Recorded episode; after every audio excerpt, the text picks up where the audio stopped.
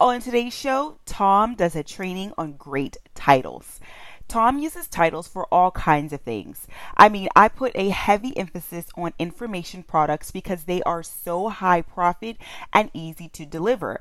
But they're used in presentations, articles, blog postings, videos, and just about anywhere you want to grab some attention your title is pretty much like the headline of a sales letter.